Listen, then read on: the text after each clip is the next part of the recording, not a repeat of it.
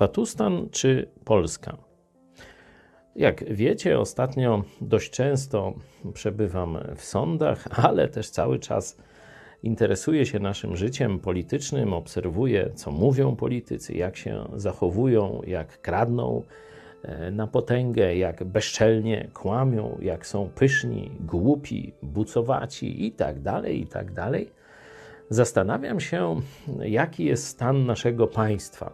Czy to, co widzimy, w czym żyjemy, można nazwać dobrym, sprawiedliwym państwem, czy Patustanem. Kiedyś mówiliśmy Bantustan, czyli jakieś takie państwo dzikie, bezprawia, gdzie mm, rządzą nie wiadomo jakie zasady, prawo silniejszego, głupszego, bardziej e, przestępczego, niegodziwego.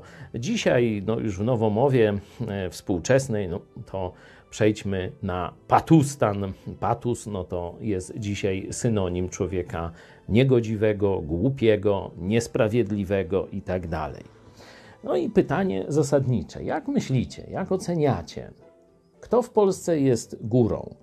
Czy ludzie ciężko pracujący, uczciwi, dobrzy, poświęcający się tam swojej rodzinie, wyższym wartościom, czy też przeróżne patusy, gangusy, czy inna menażeria?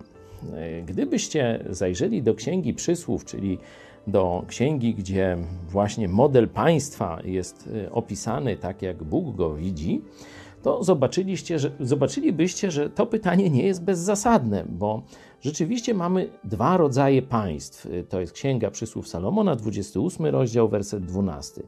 Gdy sprawiedliwi triumfują, wtedy jest wielkie święto. Lecz gdy bezbożni, czyli patusy, się podnoszą, ludzie kryją się. Jaki jest stan dzisiejszej Polski? Czy na wierzchu są patusy, czy ludzie sprawiedliwi?